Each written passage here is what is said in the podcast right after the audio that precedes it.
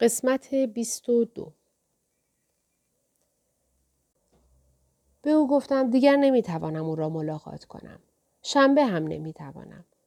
اصلا هرگز دیگر او را نخواهم دید. بعد از سکوتی طولانی از من پرسید آیا شنبه گذشته چیزی گفتم یا کاری کردم که باعث ناراحتی شما شده؟ جواب منفی دادم. او به من نگاهی کرد مثل اینکه می‌خواست بگوید پس در این صورت من گفتم غیر ممکنه نمی‌تونم. ولی در حقیقت خودم هم نمی‌دانستم چرا غیر ممکن است. ولی می‌دانستم دلیلی وجود دارد که در آن لحظه نمی‌توانستم بفهمم چیست. به میشل و بچه ها فکر کرده بودم. ولی دیگر نه تنها احساس پشیمانی نمی کردم بلکه راحت و آرام هم شده بودم. او دستم را گرفت و آهسته گفت بدون شما نمی‌تونم زندگی کنم.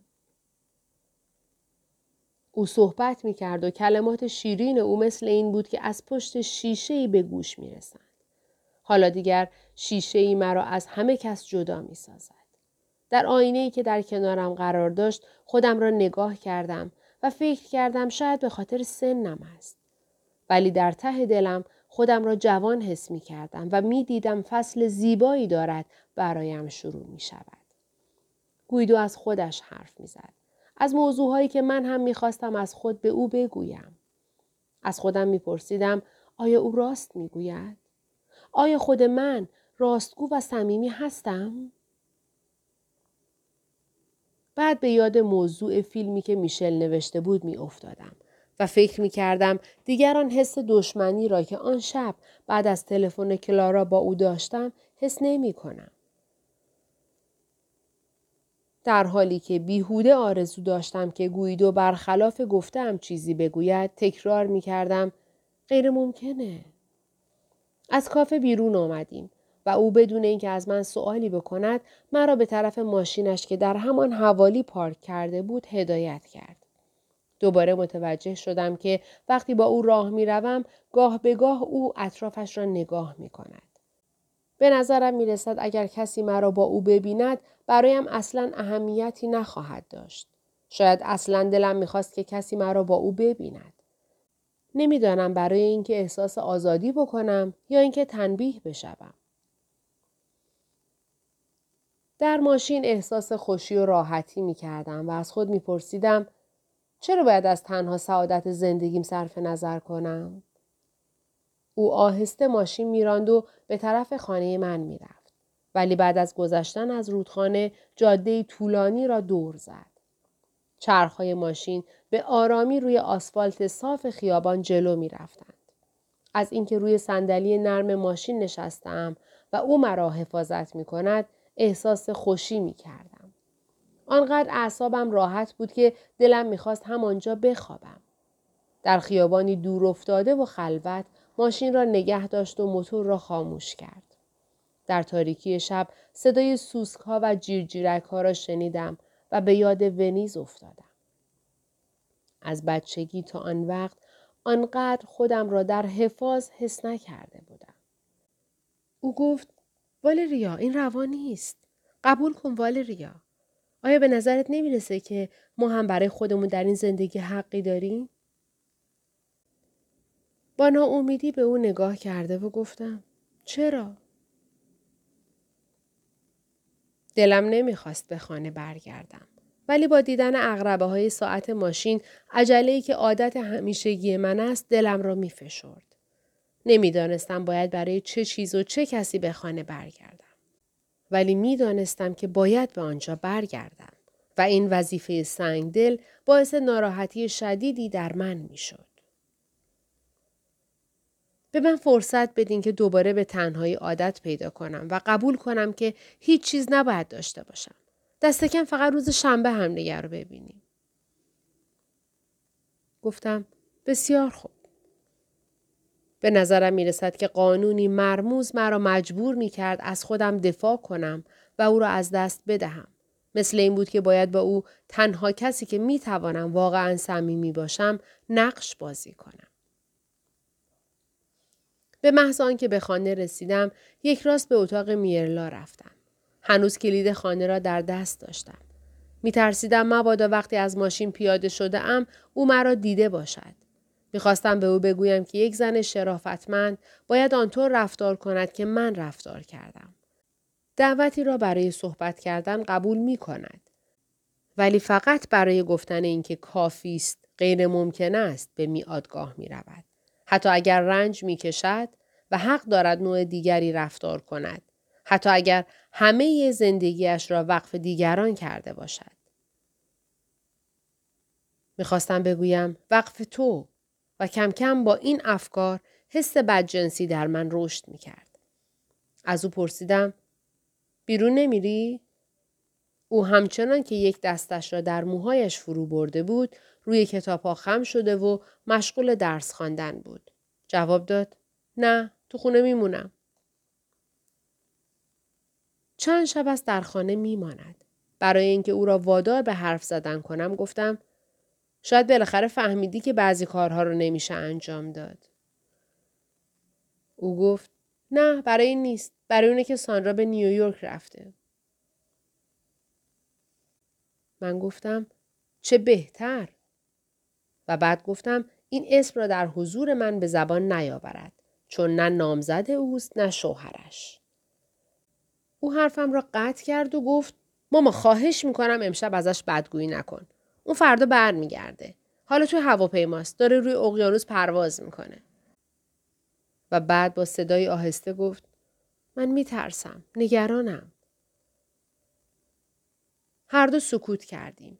متوجه شدم که در کنارش یک زیر سیگاری پر از تحسیگار رو در اطرافش ساعتش قرار دارد. به طرف پنجره رفتم و بیرون را تماشا کردم. به خود می گفتم غیر ممکن است. نمی توانم. و به گویدو فکر می کردم. اگر میرلا از من تقاضا کرده بود حاضر بودم تمام شب را پشت پنجره بگذرانم و مواظب باشم ببینم هوا چطور است. شب آرامی بود و ستارگان می درخشیدند. از آن شبهایی که انسان گاهی می بیند هواپیمایی قررش کنان می گذرد و چراغهای سبز و قرمزش مثل دو چشم بدجنس می درخشند. زیر لب گفتم خیالت راحت باشه. هوا صافه. شش آوریل چند وقت از اغلب هوس می کنم به گذشته برگردم. نامه های قدیم را می خوانم. شعرهایی را که در شبانه روزی سروده ام مرور می کنم و دیگر به دفترچه هم نمی رسم. شاید برای اینکه جرأت ندارم با زمان حال روبرو شوم. شب وقتی همه خوابیده اند نامه های میشل را می‌خوانم که در دوران نامزدی یا از آفریقا برایم نوشته بود. به نظرم می‌رسد شخصی دیگر به غیر از میشل آنها را برایم نوشته. شخصی که با او به اندازه میشل محرم نیستم. مانند گویدو. در حقیقت از خواندن این نامه ها به نظرم می رسد که آن جمله های عاشقانه را گویدو برایم نوشته است. رفته رفته همه به شب زندهداری من عادت کردند. شاید خیال می کنند وقتی سن بالا می رود آدم دچار وسواس و جنون خاصی می شود. فقط من قادر نیستم از آزادی خودم استفاده کنم. می‌گویم باید ساعتها سر پا بیستم و اتو بکشم و گاهی هم واقعا همین کار را می کنم. و از این فداکاری که به نوشتن دفترچه هم نمی‌رسم خوشحال می شوم. گاهی هم مدتها بدون اینکه کاری انجام بدهم روی یک صندلی راحتی می نشینم و کلماتی را که می توانستم بگویم و مسافرت هایی را که می توانستم بکنم در نظر مجسم می کنم. خیلی به ندرت اتفاق می افتد که فرصت حرف زدن و درد دل کردن داشته باشم. دلم می خواهد با میشل حرف بزنم و با اعتراف همه چیز به او حالی کنم که اگر امشب هم دعوت گویدو را به همان کافه همیشگی قبول کرده ام برای این است که احتیاج دارم با یک نفر حرف بزنم. از شکست ها، از مبارزه با احساسی که او در من برمیانگیزد صحبت کنم. ولی تنها کسی که خودش را واقعا به زندگی من علاقه من نشان می دهد اوست. میشل اغلب عصبانی است و شبها بیشتر پیش کلارا می رود. هنوز منتظر یک جواب قطعی است. حتی ریکاردو هم آن اخلاق و روحیه خوب را از دست داده و برای هر چیز کوچکی بهانه می‌گیرد. میرلا از وقتی که آن مرد مراجعت کرده دیگر لحظه ای در خانه نمی ماند. در سالهای اول زناشوییم به نظر می رسید موفق نخواهم شد آنچه مردم از من انتظار دارند انجام دهم. شاید مثل حالا احساسات قوی نداشتم یا نمی‌خواستم آن را نشان بدهم.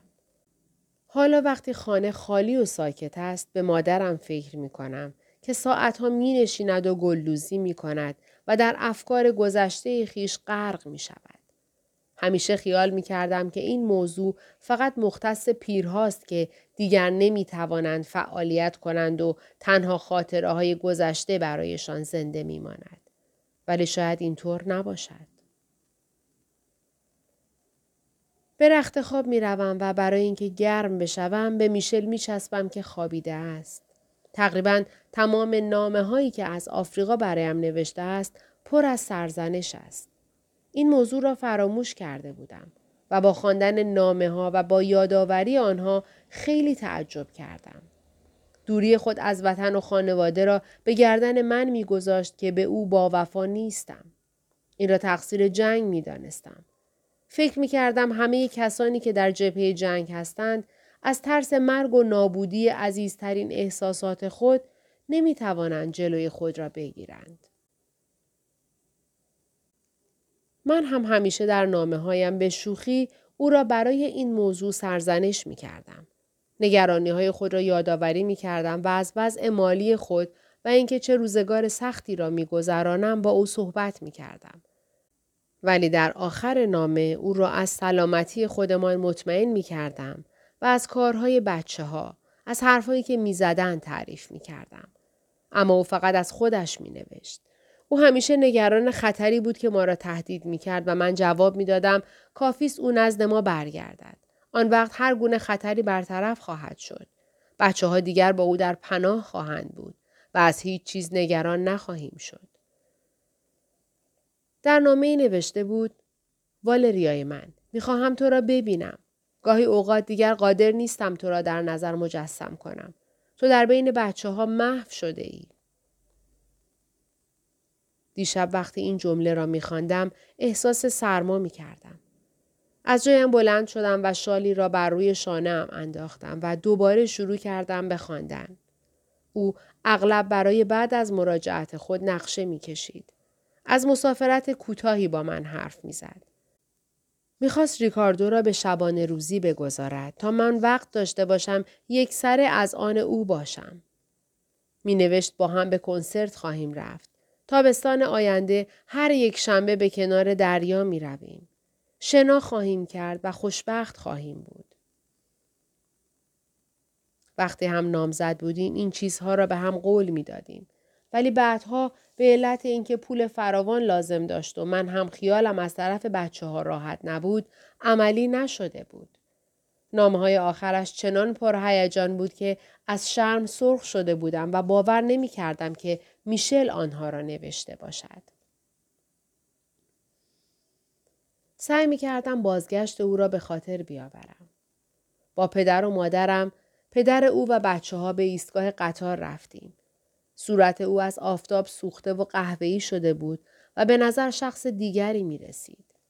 زندگی سابق را از سر گرفتیم. یک زندگی که روز به روز مشکل تر می شد.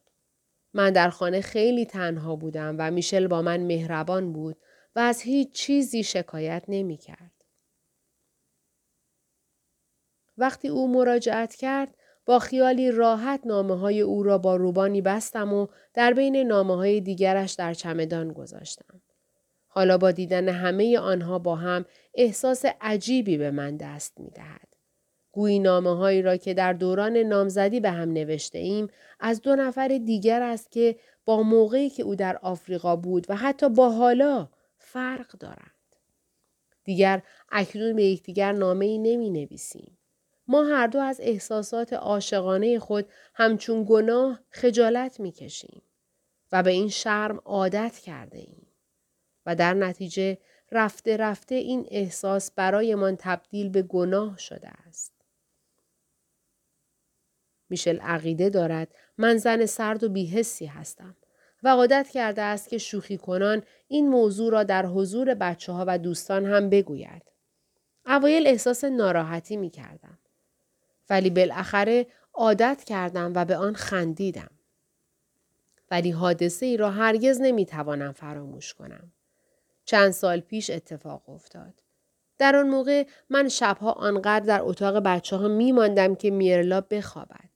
او خیلی کوچک بود. ولی بهانهگیر بود و عادت داشت که اگر پیش اون نمانم با عصبانیت میله های برنجی تخت خوابش را تکان دهد. میشل در سالن تنها می نشست و کتاب می تا اینکه شبی وقتی عاقبت پیش او رفتم با من دعوا کرد. آهسته از اتاق تاریک بچه ها بیرون آمده بودم. سرزنش او با خستگی من توأم شد و مرا سخت رنجاند. یادم میآید آنقدر اعصابم خسته شده بود که جوابش را با خشونت پس دادم و او را متهم کردم که اصلا توجهی به من نداری. من اگر از بچه ها خوب نگهداری می کنم به دلیل این است که تو را دوست دارم. او گفت تو اشتباه می کنی. این عشق نیست. من با تو عروسی کردم که مصاحب من باشی. نه پرستار بچه ها. حرفای او بیشتر مرا رنجان و شروع به گریه کردم. وقتی او گریه مرا دید پیش من آمد. مرا در آغوش کشید و دلداری داد. دستش را روی پیشانیش می‌کشید و می‌گفت منو ببخش. این ماجرا پیش از سفر او به آفریقا بود و من همیشه با آنکه میل داشتم مثل نامه های داخل چمدان آن شب را فراموش کنم باز به یاد داشتم. عجیب است. چندیست حس می کنم در خصوص میشل مرتکب گناهی می شوم. مخصوصا وقتی شبها در اینجا تنها هستم این حس قوت می گیرد.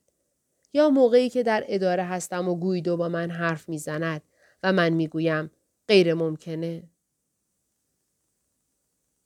مخصوصا نامه ها را خواندم تا بفهمم که چرا ممکن نیست عشق گویدو را بپذیرم. ولی کار اشتباهی کردم. در چمدان علاوه بر نامه ها چندین یادگاری از دوران کودکی بچه هایم وجود دارد که همیشه برایم مایه اندوه بوده است. ولی امروز دیگر خرس میرلا که در بچگی با آن بازی می کرد یا اولین کفش های ریکاردو به نظرم اشیاء بیهوده ای می آیند. دیگر در من احساسی را بر نمی انگیزد و فقط اسباب گرد و خاک و کسافت چمدان شدند. تنها نامه های میشل هنوز زنده اند.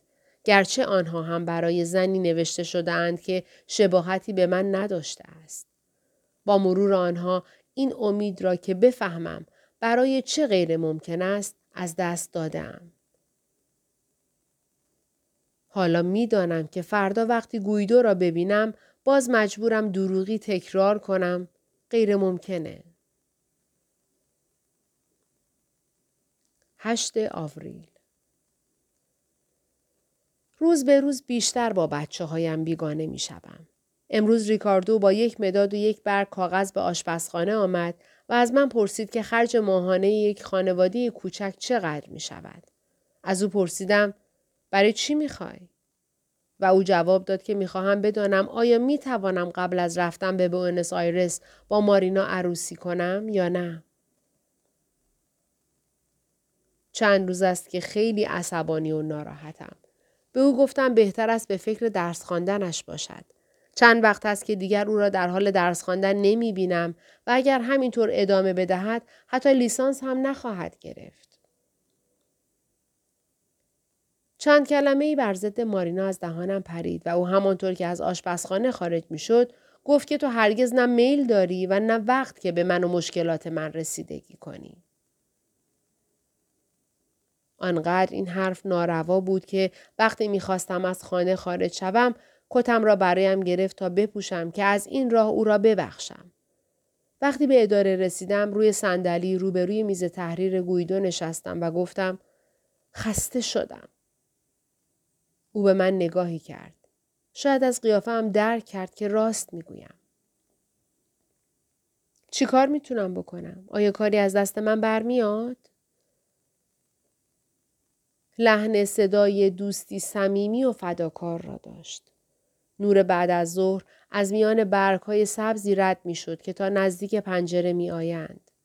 چراغ رومیزی سبز است. چرم مبل نیز سبز رنگ است مثل این بود که در جزیره سبز و خورم هستیم. لبخندی زدم و گفتم متشکرم. اینجا راحتم و حالم خوبه. بیشتر دلم می‌خواهد از آینده ریکاردو و میرلا با گویدو صحبت کنم و از او استمداد جویم. ولی این کار را نمی کنم. زیرا نمی‌خواهم در اینجا هم حال خانه را پیدا کنم. دلم می‌خواست برای او تفاوت داشته باشم.